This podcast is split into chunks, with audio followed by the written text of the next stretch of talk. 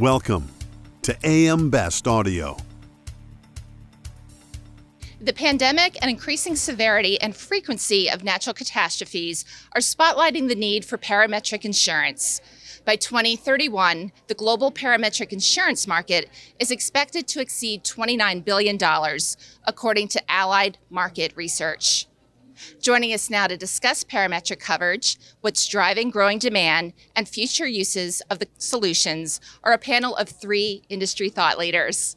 They are Christine Brown, the Director of Captive Insurance for the Vermont Department of Financial Regulation, Melissa Hancock, Chief Operating Officer and Managing Director at Strategic Risk Solutions, and Fred Eslami, an Associate Director at AM Best. Welcome, everyone. Thank you so much for joining us. It's great to see you. you. Christine, we'll start with you. What's driving demand of parametric insurance today, and what types of industries are increasingly purchasing the coverage?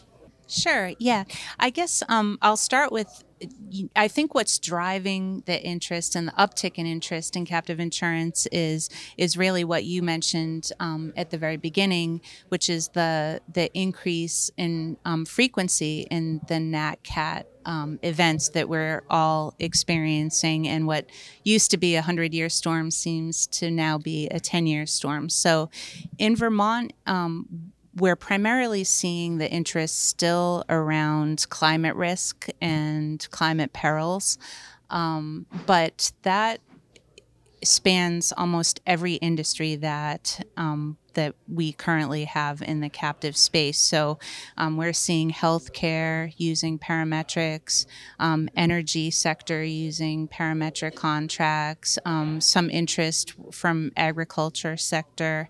Um, again, it's not widely used yet, but there's a lot of talk about it and a lot of interest. And um, I think just the need for capacity in this in this space in particular um, is driving interest. And parametrics is a great solution to increase capacity and maybe fill gaps if there's exclusions in traditional insurance policies um, or just coverage isn't available.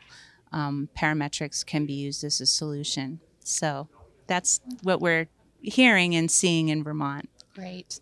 So, Melissa, how does it differ from indemnity insurance, and how is it being used today? So, I think the the uh, parametric cover differs because it's really based on a trigger.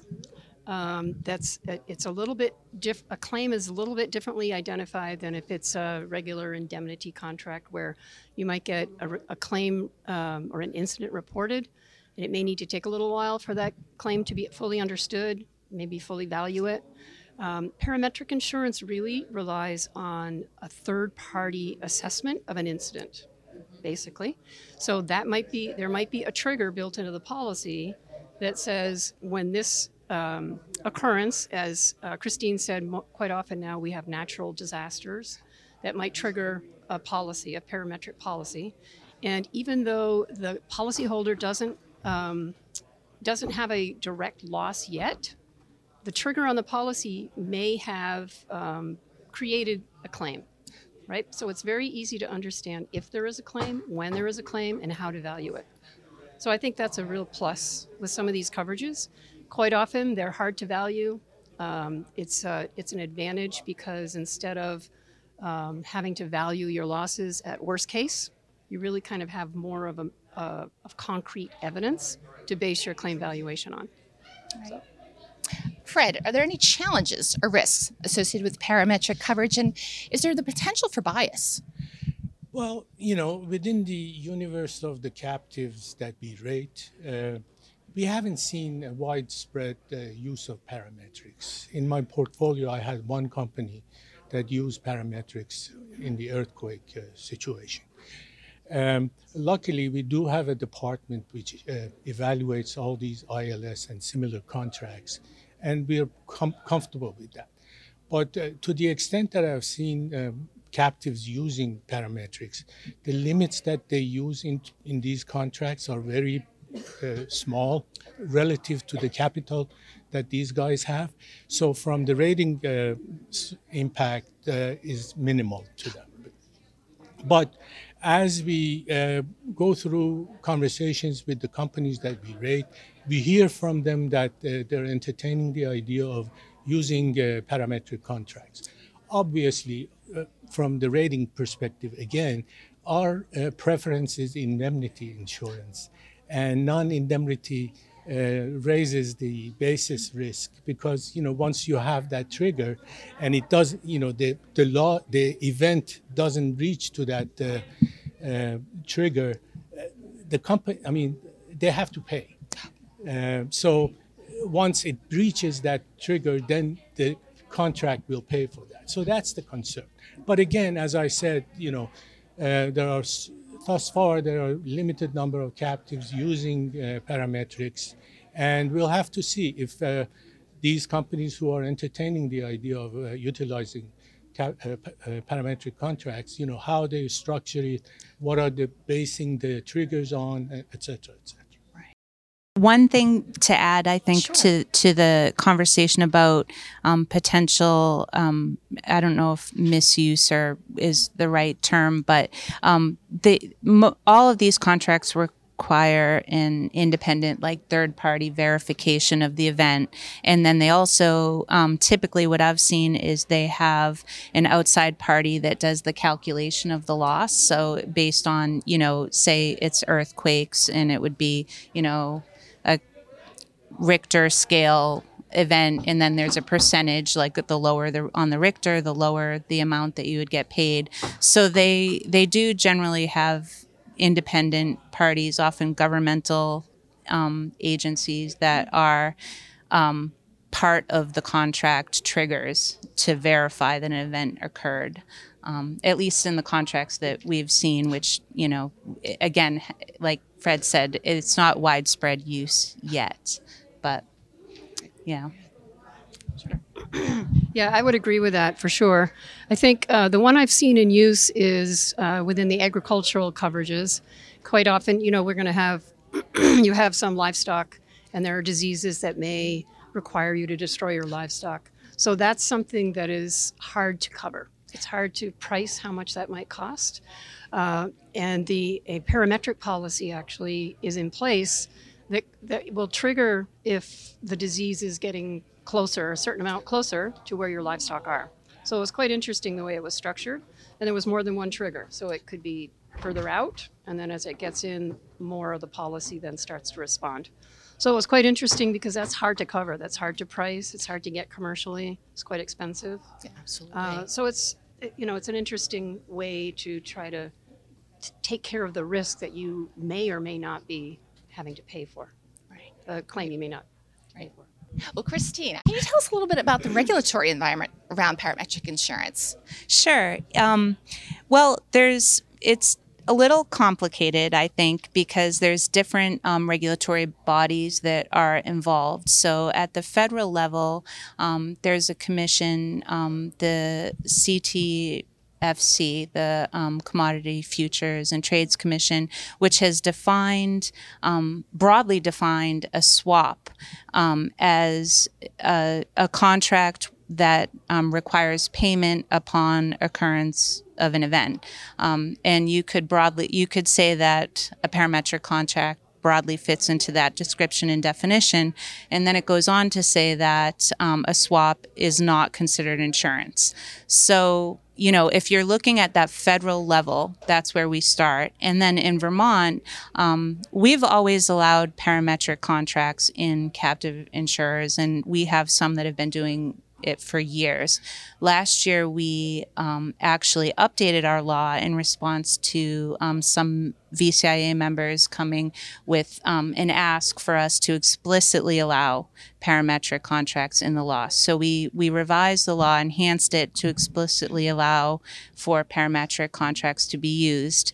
Um, we also broadly defined a parametric contract to be a contract where a, um, an event would occur and then you'd get an automatic payout without requiring proof of loss.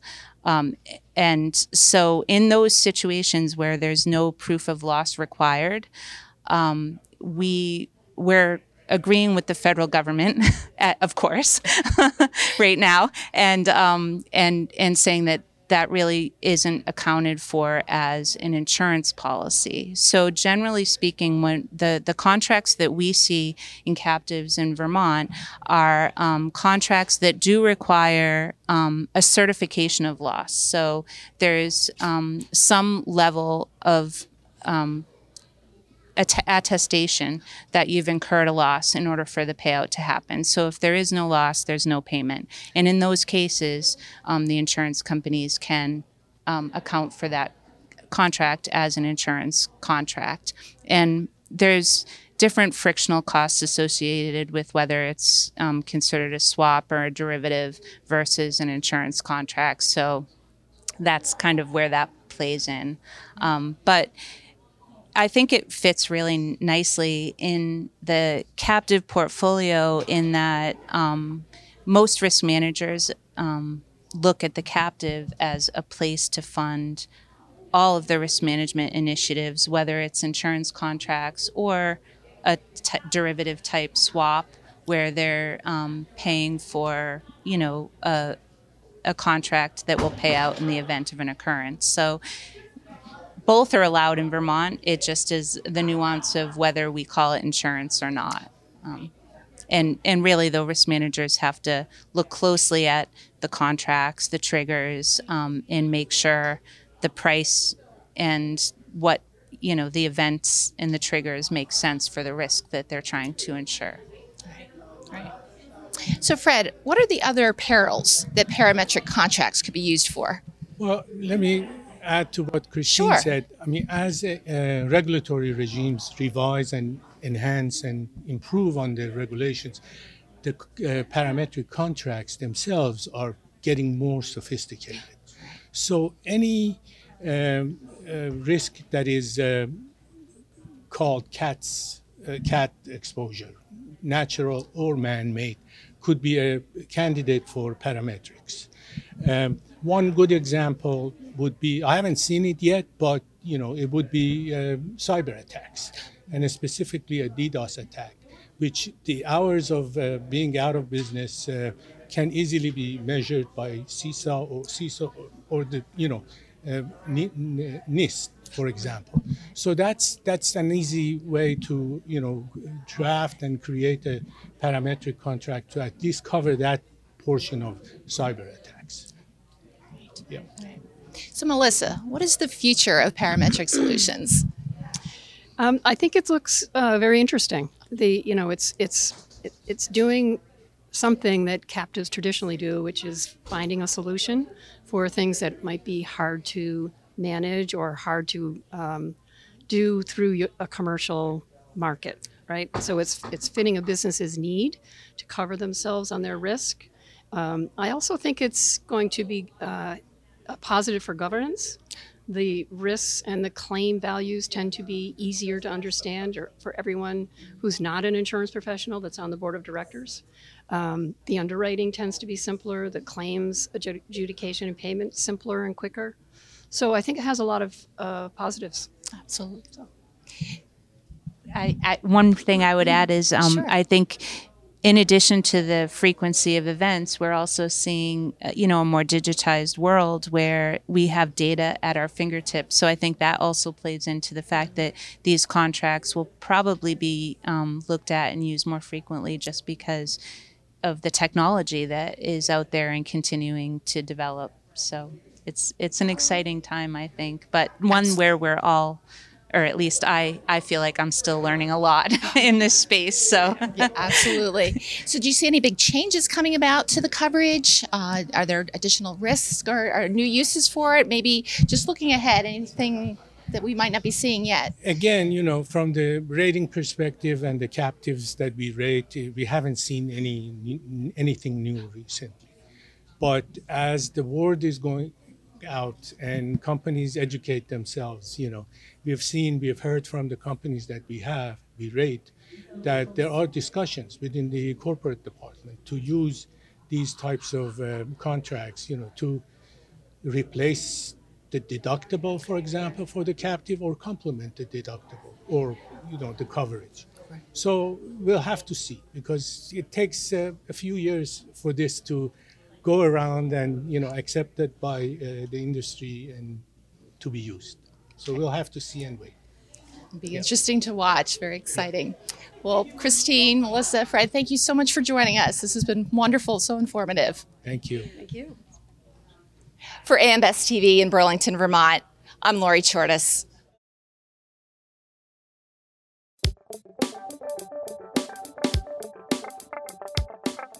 Looking to get the full attention of the insurance industry? We have the platforms that will do just that. Whether it be AM Best TV, AM Best Audio, Best Review Magazine, or Best Day. Find out more by calling AM Best Advertising Sales at 908 439 2200, extension 5399, and have a great day.